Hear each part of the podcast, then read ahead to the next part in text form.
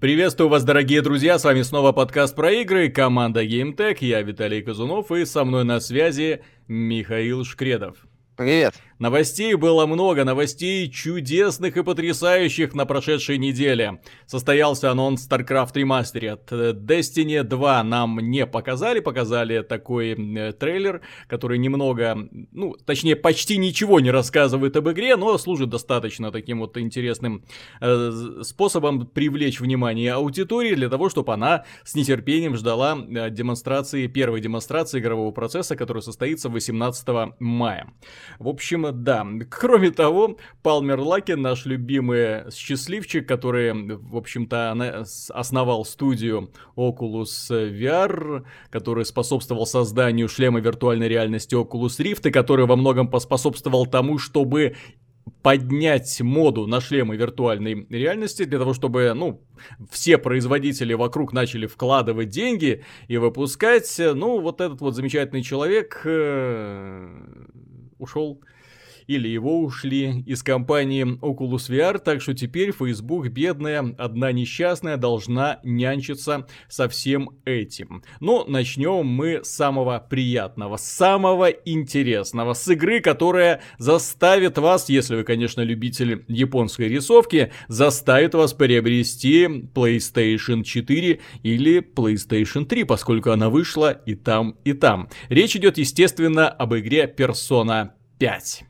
Persona 5 на данный момент является одной из самых высоко оцененных игр и, наверное, одной из самых высоко оцененных японских ролевых игр, в частности, наверное, даже самой, которые выходили за последние годы. В чем причина успеха? Почему именно она? Если начинать разбирать по кусочкам ее, да, из чего она состоит, эта игра, то возникает недоумение. Потому что персоны, ну, игры, игры серии персоны, это не те проекты, которые удивляют эпичными путешествиями, которые заставляют тебя с нетерпением наблюдать за э, событиями, которые разворачиваются на экране. Здесь миры не проваливаются друг в друга, здесь нет полетов от одной планеты к другой. Здесь не приходит какое-нибудь извечное зло и начинает подчинять тебе э, твоих друзей и всего такого прочего. Это э, как это объяснить по-простому, э, социальный менеджер, главный герой, обычно это паренек, ходит в школу, общается со сверстниками, сидит на уроках, устраивается на вечернюю работу, где он вкалывает, ходит в библиотеку, по вечерам смотрит телевизор и, в общем-то, из этих вот таких э, э, занятных хлопот состоит вся его жизнь. Очень интересно, не правда ли? Но на 94 э, градуса по метакритику как бы не тянет, да? Но дело в том, что э, миры персоны, они пронизаны мистикой, и главные герои в ней оказаны, э, оказываются вовлечены в очень такое глубокое путешествие в потустороннюю реальность, откуда по ночам приходит зло, и отряд юных героев собирается такие э, борцы с э, таким потусторонним Фредди Крюгером, правда, здесь вместо Фредди Крюгера прям тьмы, э, армии тьмы пытаются вырваться на свободу, и они устремляются в потустороннюю реальность, э, получают свое распоряжение так называемых персон, э, которые олицетворяют разнообразные страсти человеческие, и с помощью этих персон убивают противников. Чем-то это похоже на такую вот очень мрачную, очень тягучую, очень такую э, жестокую версию покемонов, э, но при этом очень стильно, очень задорно, очень бодрую, такую по-подростковому веселую, очень приятную. Вот Миша уже получил в свое распоряжение игру, ему уже не терпится начать, но кое-что о ней он уже может рассказать. Ну, ты, в общем-то, базис э, рассказал дальше уже, если обсуждать, то что-то более глубокое, что, что сложно обсудить на таком начальном этапе. Но в целом, да, это интересное сочетание, так сказать, симулятора жизни и данжон кроллера, так называемого. То есть, где ты исследуешь разнообразные подземелья. Здесь очень крутые подземелья, пару уже посмотрел, сделано классно, увлекательно, необычно, я бы даже сказал хочется идти дальше. Э, вот это вот общество неплохо показано. Опять же, это такая японская игра с кучей каких-то особенностей. Пока меня радует английская локализация. Сделана очень так добротно, вынужден признать. Все хорошо, пока старт крепенький, интересный. э, хочется идти дальше, облазить все подземелья, прокачивать героев и так далее и тому подобное. То есть это именно, чем эта серия всегда привлекала меня давно достаточно, это именно сочетанием всяких вот таких вот э, вот, ну, вот этих вот двух составляющих. Как ты правильно заметил, многие японские ролевые игры, они такие, мир там, злодей какой-нибудь, что-нибудь эпичное, угу. что-нибудь эффектное. Здесь как-то, с одной стороны, вроде, да, у нас есть подземелье злодеи, ну и драконы. Да, это Dungeon Crawler, это вот классика Dungeon Crawler, когда ты спускаешься в подземелье, и все, чем ты занимаешься, это мочишь возникающих монстров. Но дело в том, что в Персоне 5 они немного отошли от правил, поэтому здесь появились элементы стелса. Нужно подкрадываться к врагам для того, чтобы их мочить. Прикольно сделано. Вообще игра очень интересно реализована. В плане здесь есть элементы платформинга, элементы каких-то таких гоночных соревнований, ну, боев э, странная. То есть она, если вот вам нравится такое вот чисто фирменное японское безумие э, в стиле One Punch Man, очень рекомендую, кстати, это аниме посмотреть, обязательно, ну, великолепный продукт, на мой взгляд. И очень стильно сделано мини. Очень классные герои. Как, э, ну, я уже успел познакомиться с впечатлениями многих рецензентов западных, которым эта игра упала раньше, чем нам.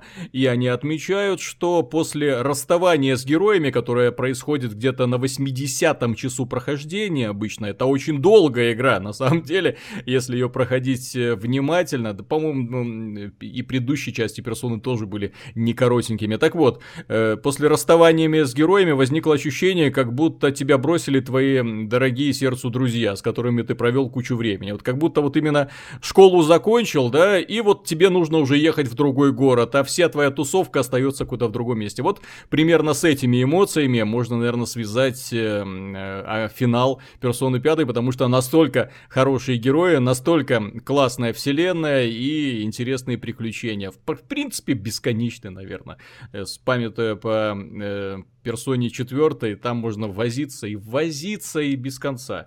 В общем, э, поздравляем студию Atlas, прекрасная вещь, э, ну, мало кто ожидал, что они э, смогут на достойном... Персона, просто дело в том, что персона 4 была великолепна, и перебить после нее еще вот эффект от четвертой персоны, выпустив пятую, ну, это на самом деле круто, очень круто, и, ну, будем ждать на следующей неделе впечатлений Миши от более плотного знакомства с игровым процессом. Ну а пока перейдем мы к нашему дорогому Палмеру Лаки. Э, да, да, есть такое вот, что э, немножко такие позлословить хочется по поводу этого товарища. Почему? Потому что э, к шлемам виртуальной реальности у нас давно есть предвзятое отношение. Мы уже давно заявили о том, что это, в общем-то, по большей части глупость такая, которая, мода на которую, скорее всего, очень-очень быстро пройдет. Но, как видно, мода прошла немножко быстрее, чем это хотелось бы Фейсбуку. И э, сейчас какие-то посторонние люди будут пытаться способствовать э, популярности данного нового шлема виртуальной реальности. Плюс э, стоит отметить, что Palmer Lucky, точнее его компания, попала на деньги, когда компания Bethesda выиграла иск поданные в суде и обязала их выплатить миллионы долларов и говорит, что мы еще и запретим продавать шлемы. Ну, пока думаем над этим. В общем... Нет, так они уже а иск э, соответствующие документы пода- подали. Да-да-да. То есть, да, это, э, история еще не закончилась для данной компании. Плюс э, Палмер Лаки, он тоже не совсем белый и пушистый. Дело не связано только с Джоном Кармаком, который ушел из Bethesda и якобы утащил какие-то документы, которые помогли впоследствии создать софт для Oculus Rift. Дело в том, что Палмер Лаки тоже его обвиняли в том, что он ранее работал в компании, а потом стащил наработки и на основании этих наработок сделал Oculus Rift э, и вышел с ним на Kickstarter, где, ну, ему, ему удалось поднять миллионы долларов, а потом им заинтересовалась компания Facebook, и э, ему удалось заработать миллиарды долларов, 2 миллиарда, если быть точным. В общем, товарищ очень неплохо провернул эту операцию, превратившись из такого наивного э, худощавого романтика, которым он выглядел поначалу, в такого достаточно упитанного миллионера, инженера, который, которому было настолько пофиг на окружающих, что он заявлялся, заявлялся на всякие мероприятия в шлепках, в шортах, в каких-то гавайских маечках. Э, ну, в общем, не вызывал уже такого уважения, как раньше, когда он пытался заразить своей страстью остальных, но, к сожалению, заразил своей страстью э, людей, которые в итоге, ну, мне это кажется, конечно, нужно еще смотреть на финальные цифры, но мне кажется, что люди очень серьезно сейчас теряют деньги на всех этих инновациях, куда они ввалили свои деньги и в пиар, и в раскрутку, и во все остальное, по крайней мере, как-то не слышно и не видно новых анонсов VR-игр, правда? Вот э, после... Ну, крупных особо нету, ну, да. Ну да, выходит, вышел какой-то тир от Epic Games. Окей, где он? Но он полный... Нет, так он бесплатно раздается всем, и mm-hmm. это производство его полностью оплачено, э, да? Про профинансировано Фейсбуком. Так я и говорю, а где он? Что он? Где, где буря восторга, которая обычно по сети гуляет? По-моему, уже даже люди заколебались выкладывать видео всякие на Ютубе по поводу того, как я играю во что-то. Последний, знаешь, такой вот бум был относительный, когда вышел Resident Evil 7. Вот тогда э, стало понятно, что, ну да, эта технология что-то может, но делать большую цельную игру, заточенную чисто под VR, ну все-таки, согласись, это достаточно проблематично, хоть компания компания Capcom и достойно, достойно сделала данную игру. Ну, ждем, я так понимаю, что там, Ice Combat, который вроде как тоже еще одна игра. Mm-hmm.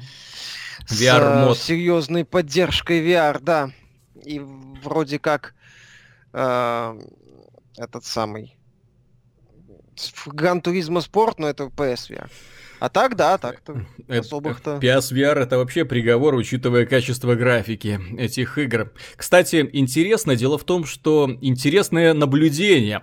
С начала этого года вышло очень много высококачественных японских проектов. Я их выписал отдельным столбиком э, на листике.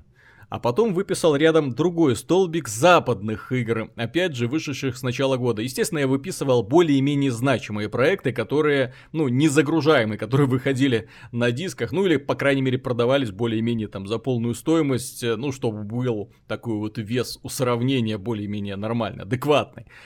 И э, вы знаете, польза, точнее счет отнюдь не в пользу э, западных студий. Если год назад мы говорили, что японские разработчики что-то совсем приуныли, что японские разработчики разучились делать игры, что основная проблема японских разработчиков заключается в том, что они пытаются копировать успех западных студий, что ни в коем случае не надо делать, не надо делать, потому что японских разработчиков и любят как раз вот это вот за японскую шизофрению, которую никто не может подарить на Западе. Ну, люди не чувствуют ее. Э, конечно, люди пытаются некоторые делать, но все равно получается слишком серьезные лица. А японские разработчики, они умеют какую-то веселость добавлять даже в самые отвязные приключения. Так вот, если сравнивать, дорогие друзья, что нам подарили японские студии? Это Нио, прекрасный самурайский боевик, один из лучших. Всем поклонникам Dark Souls обязательно рекомендуется к ознакомлению. Вышел, правда, только на PlayStation 4. Это Resident Evil 7, Resident Evil 7. Кстати, печально было, что в начале игры никто этим мрачным голосом не говорил, да, название. Ну, это же типа перезапуск. Ну, так могли бы уже, могли бы уже сказать. Я, честно говоря, ждал. Прекрасное, опять же, продолжение, возвращение к истокам, то, чего от них и хотели, без всякой попытки сделать Call of Duty против зомби. Не надо. Вот когда вы делаете все как прежде, народ вам начинает доверять и разбирать, покупать ваши продукты. Нир Automata вышел на PlayStation 4 и на PC обязательно, если вам нравятся прекрасные сюжеты, не очень необычный подход к подаче сюжета, если вам нравятся э, девочки в коротких юбочках и, и очень жестоко сделанные сцены и сюжетные повороты. Здесь никто не нянчится с персонажами. Это стоит учитывать.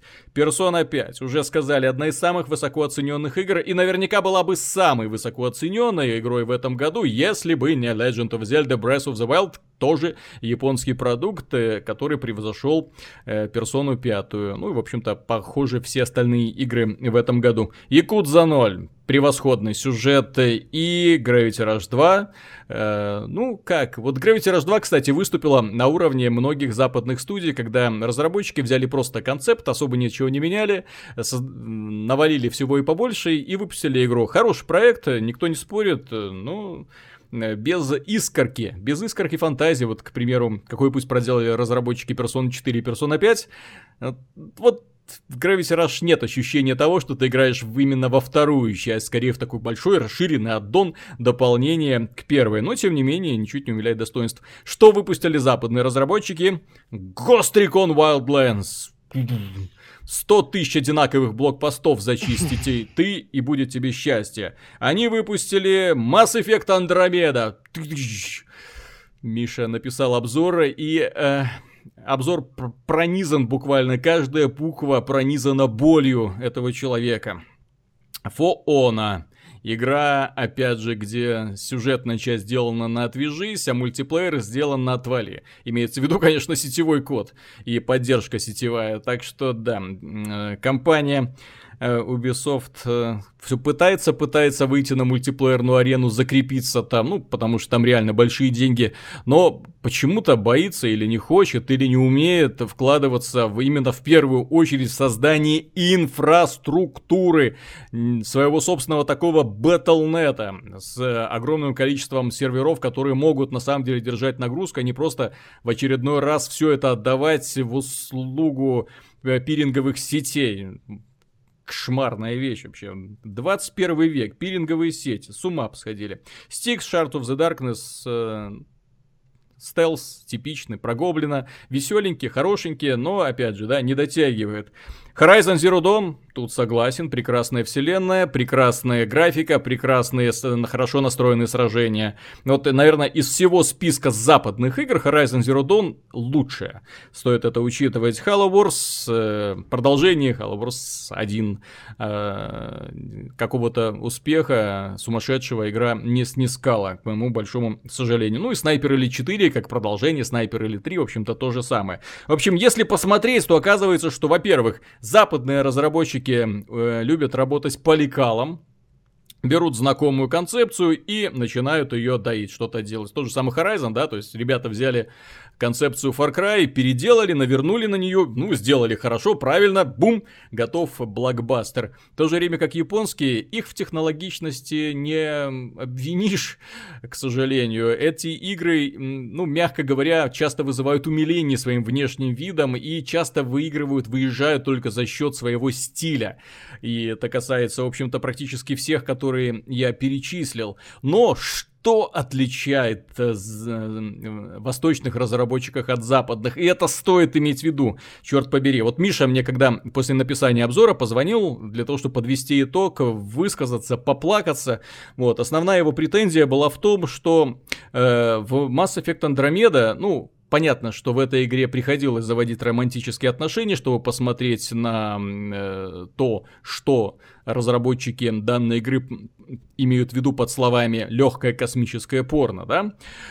Вот. Проблема Mass Effect в том, что в этой игре нет красивых женщин в принципе, за которых тебе хотелось бы сражаться, умереть, ну и, или просто даже с ними флиртовать. Нет красивых женщин, в то время как основной отличительной чертой японских игр, и это стоит иметь в виду, что они не только не боятся рисовать красивых женщин, они рисуют очень красивых девушек, они не боятся показывать очень брутальных мужиков, на которых эти красивые девушки вешаются пачками. Они не боятся выводить отношения в такую другую стезю, к примеру, в Якудза 0, там же есть вообще секс-чаты, можно стать хозяином какого-то, ну, почти борделя э, или кабаре, куда ты сам нанимаешь девочек, учишь их угождать клиентам, э, бои девчачьи там в грязи и все остальное. Игра Ниру Томата, ну, в ней фан-сервис является основной фишкой. В подростковом, э, подростковой ролевой игре Persona 5, ну, понятно, компания героев, где, конечно же, есть девушка, где, конечно же, есть романтические отношения и все остальное прочее. Западные разработчики, честно говоря, уже подзадрали вот этим вот своим табу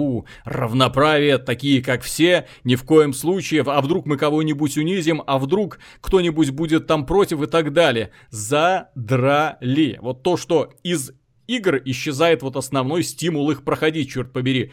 Компания Nintendo миллиард лет назад поняла основную фишку. Марио бежит за принцессой, мужик за девушкой, все.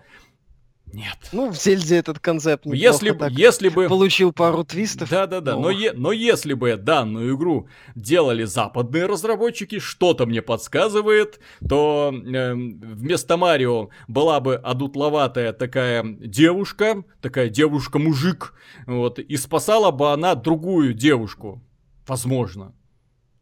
А может быть мужика, ну так, чтобы а всем по чести. Был бы геем. А тот был бы геем, да, то есть она прибегает в замок, извини, твой возлюбленный... Твоя возлюбленная в друг... Это твой возлюбленный в другом замке.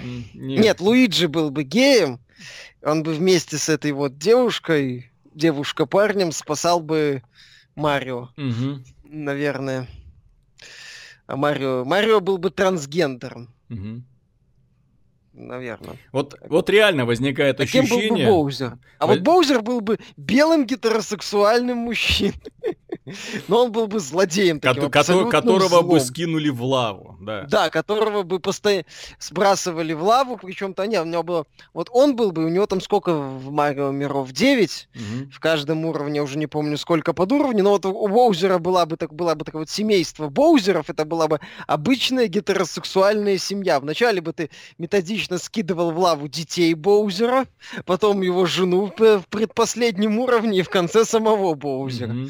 То есть вот так бы раз за разом, это была такая большая семья. Ну да. Стан традиционная. И в итоге получается, что э, только у японских разработчиков, похоже, остались яйца. Все остальные вот поддались вот под эту всю феминистическую гомоистерию. И это немного, э, мягко говоря, напрягает, особенно когда ты вот видишь это ну, практически в каждой выходящей игре, где создатели уже не решаются переступить за это, где они, блин, не хотят рисовать красивых девушек, где они, ну, боятся вот как-то сделать вот отношения между мальчик-девочка формата мальчик-девочка, а не такой вот просто какие-то там романтические воздыхания, или просто вообще без ничего, типа ты солдат, я солдат, мы друзья, все, идем вперед.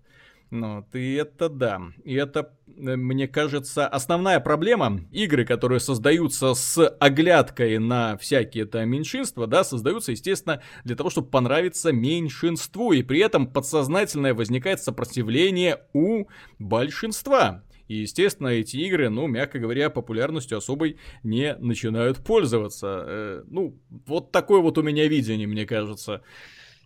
Ну, мне кажется просто, что многие японские игры, в том числе, ну, хорошие, которого ты отметил, они создаются, авторы, точнее, авторы их понимают, что они хотят сделать. Они изначально создают мир и пытаются создать героев, которые являются продуктами своего общества, своего окружения. Это правильно. То есть, э, если мы возьмем, например, Якудза 0, там же это как бы приквел, и гла- оба главных героя там еще очень молоды.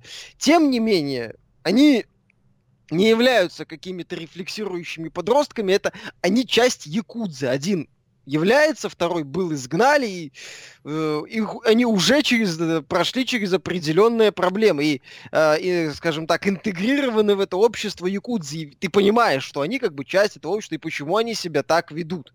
Это они часть мира цельного. То есть авторы э, сначала создают мир, потом создают персонажей на основании их общества, этого мира и понятных тебе, как игроку, правил.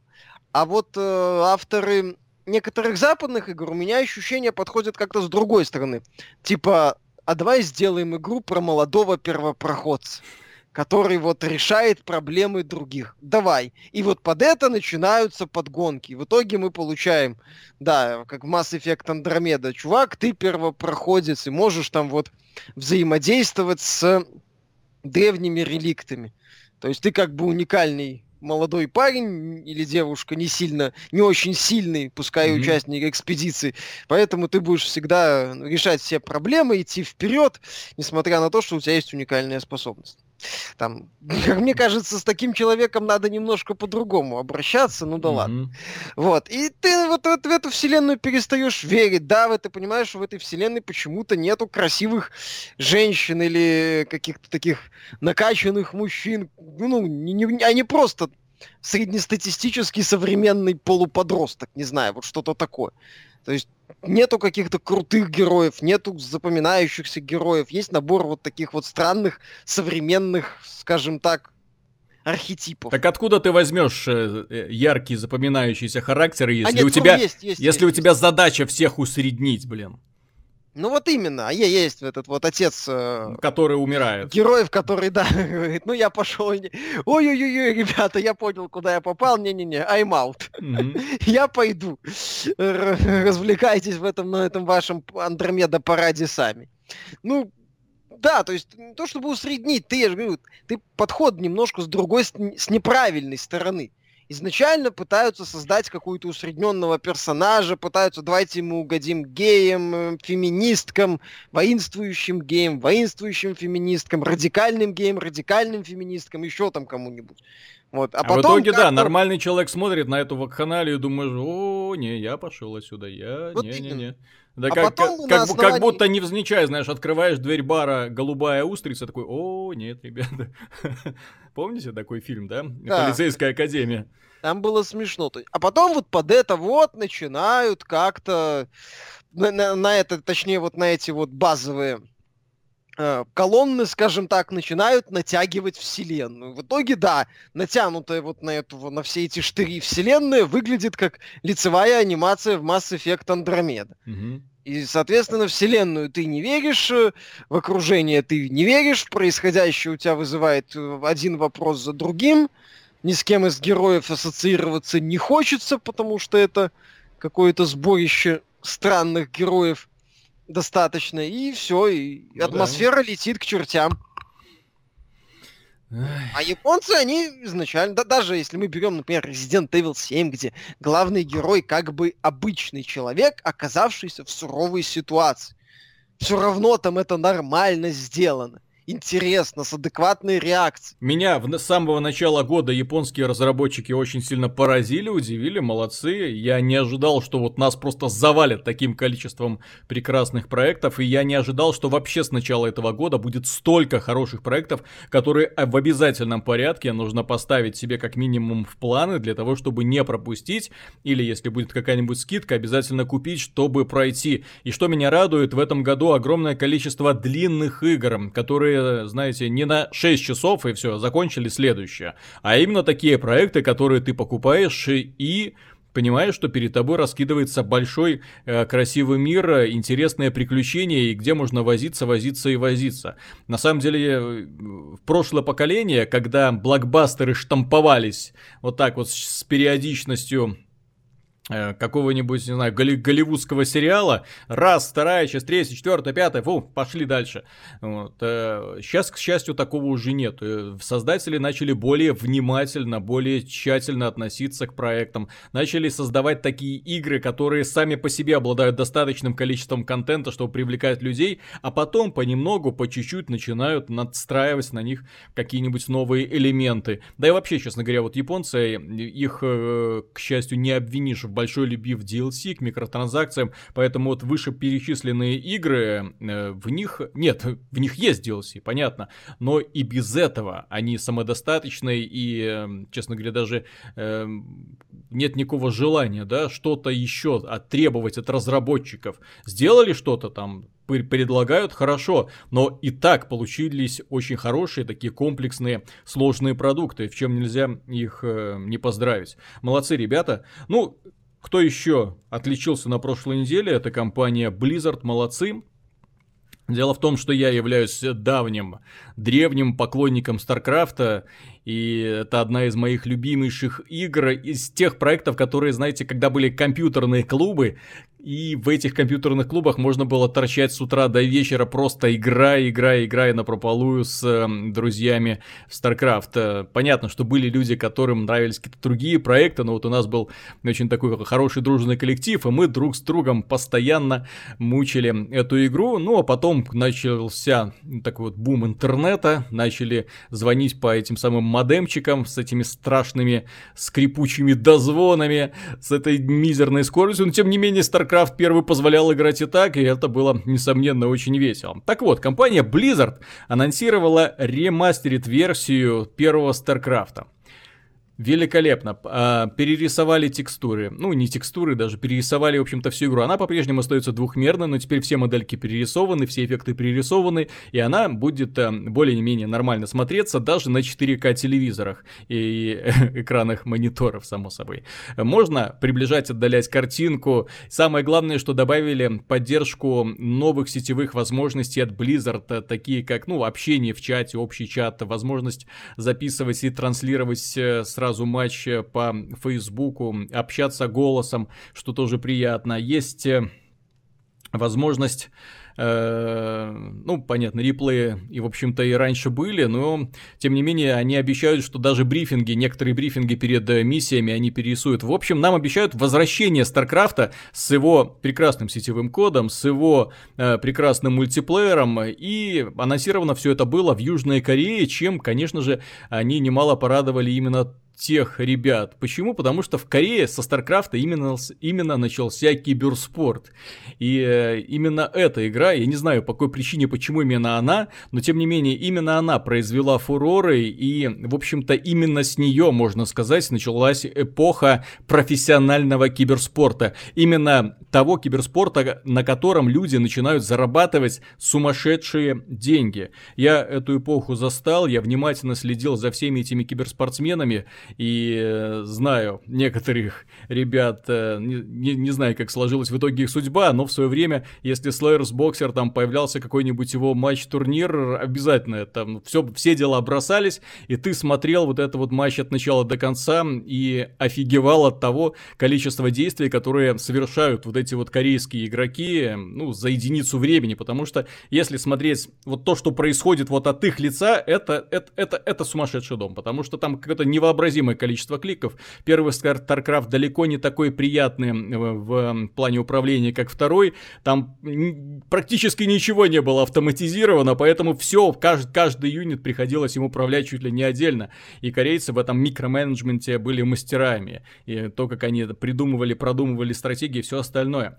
И у многих людей возникает справедливый вопрос, а почему именно Южная Корея стала своего рода колыбелью киберспорта? А потому что в Корее люди начали вкладывать в это деньги. Здесь впервые начали транслировать матчи по телевизору. Есть даже отдельный канал, который посвящен исключительно киберспорту. И, естественно, канал, который привлекает рекламодателей. Через рекламодателей идут деньги. В связи с этим очень многие компании, такие как, например, Samsung, такие как телекоммуникационные компании, у каждой из них есть своя собственная киберспортивная команда, которая, ну, в общем-то, называется соответствующая Э, Samsung Ханы, например, да, то есть и вот они выходят, сражаются с кем-то, если выигрывают, то вообще замечательно, тем не менее, э, таким образом растет престиж, в общем-то, и самой компании, по крайней мере, внутри Кореи.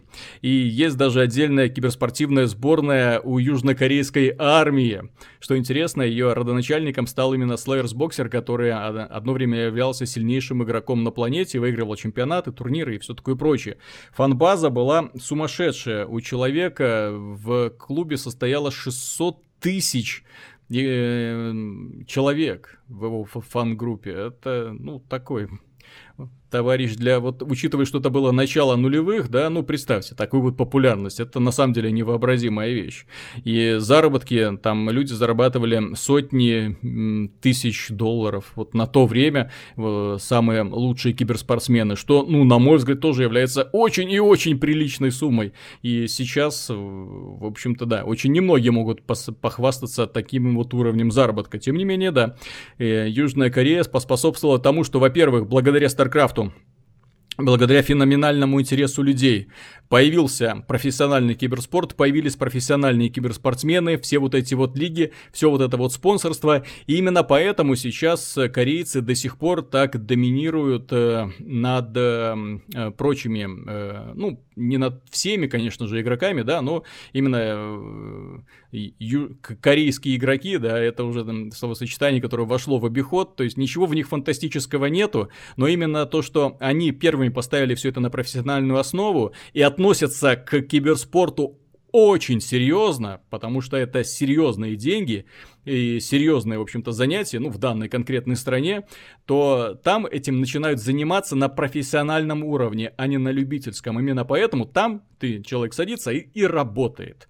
И должен выкладываться там по полной программе. Ну, сейчас э, подобное движение начинается в других странах, посмотрим, к чему это приведет. Э, ну, сейчас именно когда появились всякие League of Legends, Dota и прочие э, киберспортивные дисциплины, которые перебили, достаточно быстро перебили успех StarCraft. Тем не менее, стоит, хочется верить, что с выходом StarCraft ремастерит, понятно, что популярность StarCraft была и не вернется, но, возможно, он станет такой вот вечной дисциплиной, которая будет э, участвовать во всех чемпионатах, и мне, как фанату данной игры, это очень приятно. Вот, Миша, ты не знаю, ты, наверное, не фанат Старкрафта, да? Нет, я проходил сюжетную кампанию, она мне очень нравится, но клубы, киберспорт, мультиплеерные эти моменты не застал. Смотрел прохождение, да, смотрел тоже эти подборки роликов, где показывают, как корейцы играют в StarCraft. Реакция на них тоже была. Нифига себе, это с mm-hmm. какой планеты показывают трансляцию. Но именно фанатизма к мультиплееру StarCraft у меня никогда не было. Я вообще в реал-тайм стратегии к мультиплееру особо не лез не мое это было, вот, не а, заходило. А Мне я это просто... компании, компании проходил исправно почти все. Вот, а я просто стратегии в первую очередь оцениваю по мультиплееру. И, возможно, именно из-за этого у меня к ним такое чуть слишком излишнее э, требования э, предъявляю. Дело в том, ну, что... Ну, это нормально. Дело в том, что StarCraft я начина оценивал как. То есть я несколько лет играл чисто мультиплеер, а потом выяснил, что там еще и компания есть. И, и в общем-то, пошел, ПУ, вдохновился, поиграл, да. Но дело в том, что эмоции, которые тебе э, доставляет матч, особенно если ты выигрываешь, а и если ты проигрываешь, тем более. Дело в том, что эта эмоциональная подпитка, с ней не может сравниться ни одно прохождение кампании. Вот к моему сожалению большому. Э, и, возможно, именно из-за этого сейчас э, такой расцвет получили именно эм, игры, заточенные под мультиплеер, потому что, ну, люди поняли фишку, да, то есть, если компания тебе не может дарить даже близко таких эмоций, то, в общем-то, зачем ее делать, да? Вот как сделали создатели Overwatch такие, а зачем? Давайте не будем ее, да? зачем нам вообще нячиться? Черт с ней уже. Вот, да, да, давайте сразу мультиплеер, все равно люди будут только в мультиплееры играть. Ну, примерно так оно и было. Я начинал много раз играть в StarCraft, ну, забавно, потешно, потом, о, оказывается, там герои есть. О, оказывается, это не просто так, оказывается, это, это вселенная. И вот там вот благодаря героям и, и шикарным на тот момент близзардовским роликам э, мне удалось э, с очень большим интересом интересом, точнее Blizzard удалось удержать мое внимание до самого конца, э, до самого того конца, когда Керриган установила свой диктат в этой части галактики. Классно, конечно, вот это финал Брудвор великолепен был. Да, это было охрененно. А потом вышел StarCraft 2, который меня сюжетом абсолютно разочаровал, к сожалению. Вот, но, тем не менее, с третьей частью, с третьим от, как это, с, с третьей частью, третьей втор, частью второй, трилогии. Да, с третьей частью трилогии им удалось более-менее выкрутиться, но, в общем-то, уже понятно, что... Блин, две части как подготовка и да, какие-то да, да. такие убо... средненькие достаточно попытки завязать старые концы. Сюжетно, да, меня первые две части Старкрафта второго тоже обескуражили, я бы сказал. Угу. Ну и в целом там у Blizzard после Diablo 2 по стилистике вопросы начались. Ну, пошли в мультяшный Нет. стиль, к сожалению. Да, они как-то отошли от такой мрачноватости и инфернальности в развлекательную мультяшную часть. И, как по мне, не, не, не надо было. Ну, это, по-моему, с уходом Ропера и началось. Мне жаль, что, да, потерялся такой мрачный стиль. Мне жаль, что Diablo 4, если и будет, то, скорее всего, по графике он будет э, сродни Heroes of the Storm. Меня это пугает, честно говоря. Я очень боюсь анонса Diablo 4. Я его жду и боюсь. Это странное противоречивое чувство. Но э, чего я очень хочу и чего я очень жду, это появление игры Quake Champions.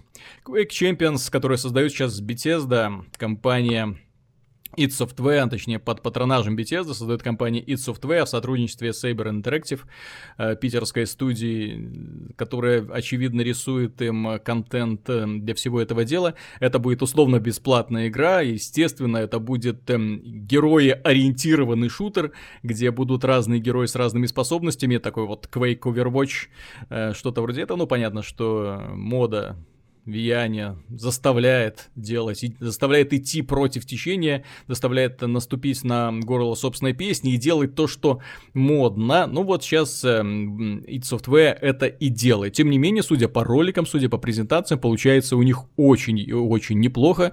Я видел несколько демонстраций игрового процесса, великолепно, очень жду, когда начнется бета-тест закрытый, чтобы принять в нем участие. И что интересно, дело в том, что на этой неделе они представили нового героя Анарки, этого сумасшедшего бота, который меня дико напрягал в Quake 3. Если там люди тренировались, то тренировались обычно на Анарке, потому что он был э, с рейлганом очень круто обращался, и нужно было вот если ты перестрелял анарки, все, ты готов уже для чемпионата. Очень быстро, очень гадкий товарищ, который доводил до белого коленя. В общем, и сейчас они его представили, и я чего-то так вспомнил про историю. Дело в том, что когда я играл в Quake, одновременно был дико популярен другой мультиплеерный шутер под названием Unreal Tournament. Ты его наверняка помнишь, потому что ты являешься Я его, играл очень, глубоким очень, фанатом. Очень много. Да. да. Вот, и, Мне он нравился и больше, наверняка вот в то время, если бы мы с тобой познакомились, то мы бы друг другу морды били, потому что я бы кричал «Квейк лучше!», ты бы кричал «Unreal лучше!». Вот, и, Ну, в общем-то, да, так и, и, было. и приводили бы доводы. Я бы тебе кричал «Квейк быстрее!», ты бы говорил «Зато в Unreal в пушек два режима стрельбы!». Ну, вот, ну и Больше прочее. возможностей, карты прикольней, Да-да-да. масштабней. Вселенная есть, Да, в, в отличие от... в отличие от Quake. Ну, Unreal, да, это же Unreal Tournament, это продолжение, ну, ну, такое, духовное продолжение. продолжение. да, на Unreal там все-таки был элемент вселенной, вот. Ну, Я, там пом- был я помню эти споры, я помню это, это на форумах выясняли отношения, при встречах выясняли отношения, в клубах выясняли отношения. Эпоха была та еще. А вот сейчас, если посмотреть, э, Миша, а где тот Unreal Tournament, да, который в пре-альфе какой-то сейчас прибывает и который не вызывает вообще никакого интереса у людей. Ну, как-то вот вообще. То, пожалуйста, заходите, играйте. Unreal Tournament готов. Вот уже, вот чуть-чуть. Еще немножко и уже будет э, что-то сделано. Но пока вот оно уже который э, год э, варится в таком вот непонятном состоянии, и непонятно, что из этого в итоге получится, да? И э, по демонстрациям не вызывает особого энтузиазма, где, к сожалению. В то время как Quake Champions, который подается Bethesda очень грамотно, вот такие малюсенькие вот ролики презентационные, где тебе показано чуть-чуть игрового процесса, бум-бум, шмяк, и все, ролик закончился, и ты такой сидишь, блин, хочу, хочу еще, давайте, давайте. Под... Но нет, увы, придется ждать для того, чтобы в это все поиграть. Очень хочется верить, что Quake в итоге оправдается, вот, но что приятно, если так посмотреть, то в 2017 году опять произойдет столкновение такой вселенной. Я э, не уверен, но что-то мне подсказывает, что проснутся опять вот эти вот фанаты Unreal Tournament, которые, э, господи, уже 17 лет назад, да, которые 17, да уже почти 20 лет назад вот спорили с фанатами Квейка о том, что лучше, и вот сейчас опять, что лучше, посмотрите на свой Quake, а Quake-то будет уже и красив, Quake будет и моден, и что интересно, если кто не знает, Quake... э, Champions, он ко вселенной Quake опять не имеет практически никакого отношения. Но самое забавное, что э, если опять же погрузиться в историю, Quake это прообраз современного мультиплеера. И если бы в свое время не вышел Quake, а за ним там Quake 2, я не знаю, в какой бы заднице мы сейчас были, честно. Вот это вот одна из тех поворотных точек, когда начинаешь удивляться, а что было бы, если бы этого не было? Потому что первый Quake, 96 год, Вышла игра, трё, первый трехмерный движок, э, великолепная графика с крутыми на тот момент эффектами освещения. Э, главный, да, сюжет написан где-то там в TXT файлике, который прикладывался к дискетке. Все, ты там читал, ага, там из параллельного измерения через порталы вышли монстры, ты как морпех должен там зайти туда и всех убить. Окей. Квейк это, кстати, так звали монстра главного, которого ты должен был убить. И, общем, да. вот, э, и ты шел, прыгал, бегал, все было весело, классно, и в финале убивал. Но дело в том, что Quake был очень открыт для модов. И именно благодаря Quake появилась такая игра, которая сейчас известна как Team Fortress. Именно тогда, в первый, для модификации, самая популярная для первого Quake, называлась Team Fortress. Разные герои, все такое. И потом появилась Team Fortress 2, что приятно. Quake 2 это игра, которую сделали уже за какой-то там год, 97 год, уже сиквел пошел. Э, совсем, совсем другая вселенная, совсем другой сюжет. Э, люди атакуют планету Строгос, на которой живут механические существа Строги, для того, чтобы закрыть портал, через который эти Строги валят на Землю и там все уничтожают. Тема забавная. Э, шутер был опять поражал очень крутой графикой, очень интересным, опять же, представлением оружия, жестокостью. И до сих пор помню, как эти враги разваливаются на такие вот ровные кубики, кроваво-красненькие, полигончики такие. Прикольно было делать. И опять же, что было бы, если бы не было вот этих двух игр? Не было бы Half-Life. А если бы не было Half-Life, не было бы Counter-Strike. И что? И, вот, и где бы мы сейчас были, да? Ну, а, а когда пошел Quake 3, это опять игра, которая не имеет никакого отношения к предыдущим частям. Дело в том, что в ней мы оказываемся в некой параллельной вселенной, где э, странная раса построила вечную арену, на которой лучшие бойцы всех времен и народов сражаются вечно. И они умирают, возрождаются, умирают, возрождаются, умирают, возрождаются на потеху каким-то там зрителям. Ну, вот такая вот сюжетная завязка, особо не отличающаяся оригинальностью, да, но тем не менее был в свое время очень популярный мультиплеерный шутер. Благодаря, кстати, Quake 3 появилось очень много игр, э, благодаря очень хорошему движку Call of Duty, Medal of Honor, да, Алиса. Да. Алиса, American Magis э, и, в общем-то, много-много-много остальных. И, в общем-то, это один из самых популярных движков был в свое время. И вот если бы не они, то что было бы сейчас с игровой индустрией? Хочется задать этот вопрос. И вот на него никто не знает ответа, к сожалению. Да, потому что история не терпит сослагательного наклонения. Но, тем не менее, заслуги id Software. Дело в том, что эти ребята, когда создавали свои шутеры, они делали и суперудобный инструментарий в первую очередь, для того, чтобы э, пользователи могли что-то с этими шутерами делать. Понятно, что шли модификации, люди делали, усовершенствовали, придумывали новые режимы, и во многом лицо современного мультиплеера было обусловлено именно Quake, современных мультиплеерных шутеров, имеется в виду, потому что первый Quake все это начал. Тогда люди начинали играть друг с другом э, по сети, да, и по вот этому, по, по модему было очень классно. Потом вышла вторая часть, которая была еще более увлекательной, еще более круто сделана. Я помню, как мы в университете сидели, все думали, господи, дети так любят учиться. Да, конечно, идем в компьютерный класс и там валимся в это самый Quake, ну вот, до, до самой ночи. Ну, остались на дополнительные занятия. Ну да, конечно. И первый Quake, кстати, это был э, первая, наверное, последняя игра, которая, на которую э, вполне сносно можно было играть без мышки. Тогда мы еще выясняли отношения, что лучше, мышка или клавиатура. То есть не мышка и клавиатура, а это было два совершенно разных органа управления. И мышки, это было, ну так еще купи эту мышку, да. А так в Quake 1 люди вполне сносно играли и на клавиатуре, наклонялись там, это смотрели вверх, вниз. Ну забавно. Если вспомнить про трактористов, эм, ну вот это вот оттуда, да, вот и все кто играл в Quake 1 на клавиатуре, ну вот это могут почувствовать себя такому, да, как э, водители какого-нибудь крана. Ну, конечно, немного отзывчивые движения в итоге все эти шли.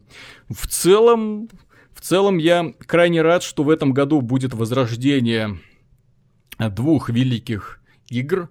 Ну, StarCraft, понятно, это такое вот возрождение именно с точки зрения графики. Возродят ее благодаря новым современным сервисам и освежению графики.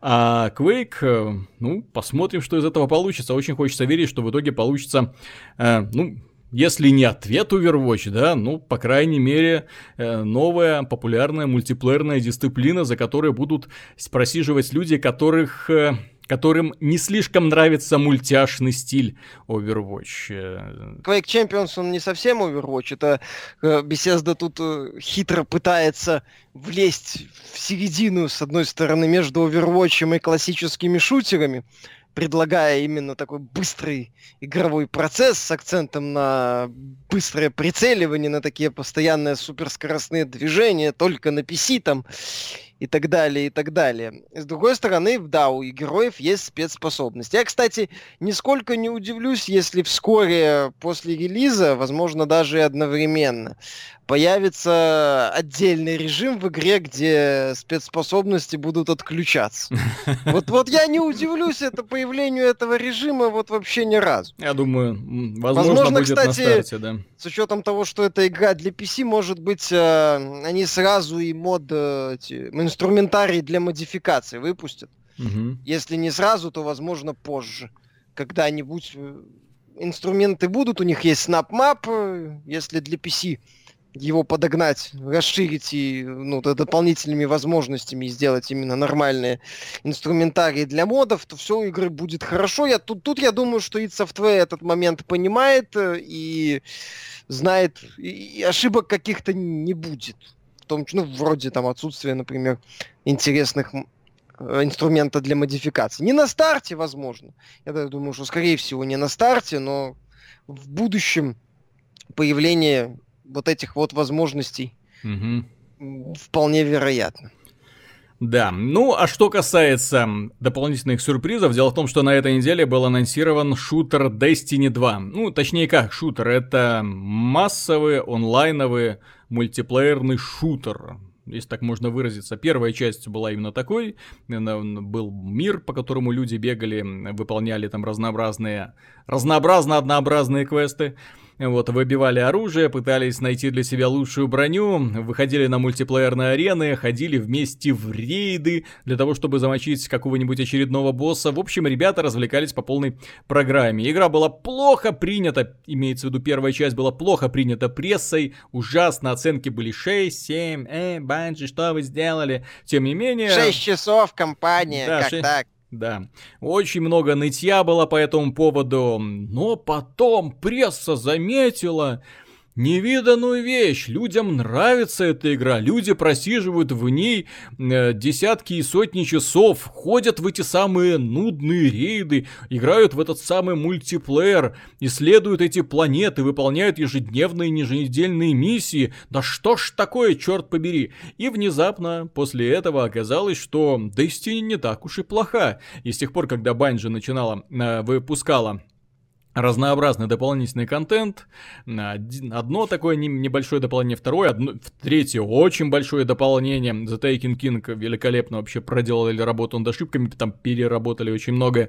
Молодцы ребята. И пресса внезапно заметила, что игра-то вот легендарная, что она классная. И сейчас, когда состоялся анонс Destiny 2, ну, сначала был тизер, не, не совсем понятный, э, такой очень маленький, а потом был трейлер, тоже не слишком большой, там времени занимал в полтора раза всего больше, чем этот самый тизер.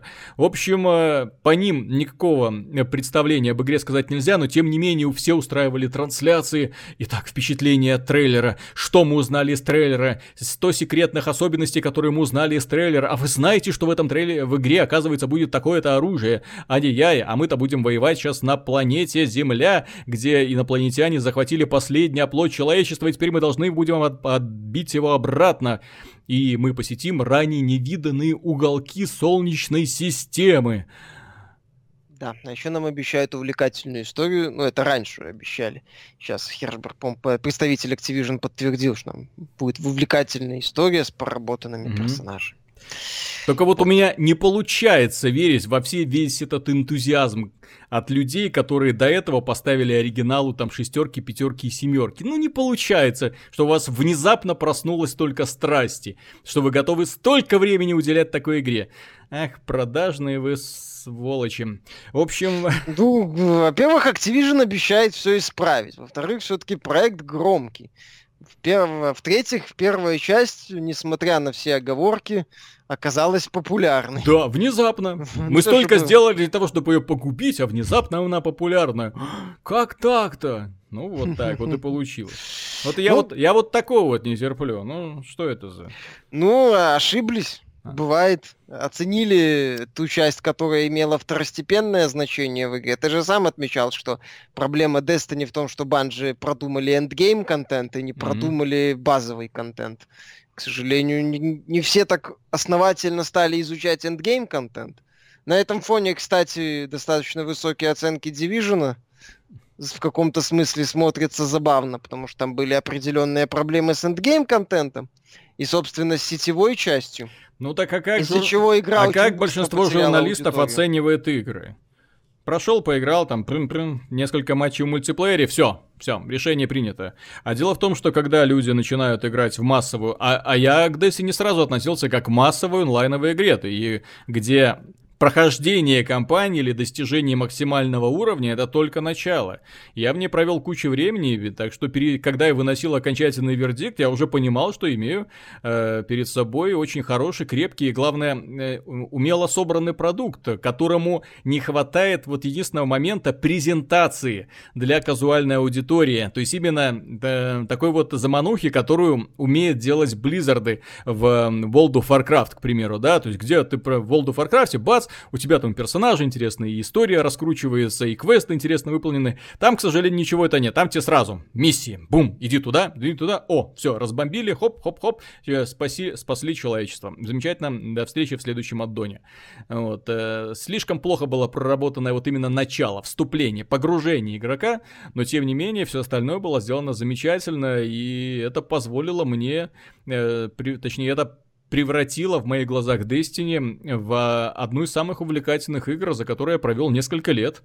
Несколько лет, это очень много. Понятно, что сейчас к первой части уже не вернусь, но очень рад, что выйдет вторая. И, что очень важно, вторая часть выйдет на PC в том числе. Она выйдет на PC, PlayStation 4 и Xbox One, и э, будет полностью переведена на русский язык, что нельзя не приветствовать. Это будет, кстати, первая игра от Bungie, которая будет переведена на русский язык первая.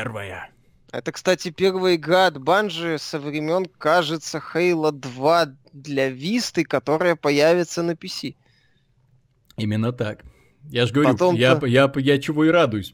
Э, внезапно получается, что Bungie приходит и на PC, внезапно оказывается, что рынок PC созрел для подобных мультиплеерных проектов, ха-ха, да? Видимо, посмотрели, как популярен The Division, и да, да неплохо продается, чё мы, чё, чё мы тупим, чё не выпускаем, да? На PC, может, а по Warframe там он неплохо себя чувствует, да? ну, то, ну, не то чтобы как игра сильно похожа на Destiny, но там есть общие точки соприкосновения, и там, и там, там кооперативные забеги с отстрелом монстров и убийством убийством босса в финале. Да, это все популярно. С другой стороны, на PC, PC-пользователи, они ну, не то чтобы избалованные, но требовательные.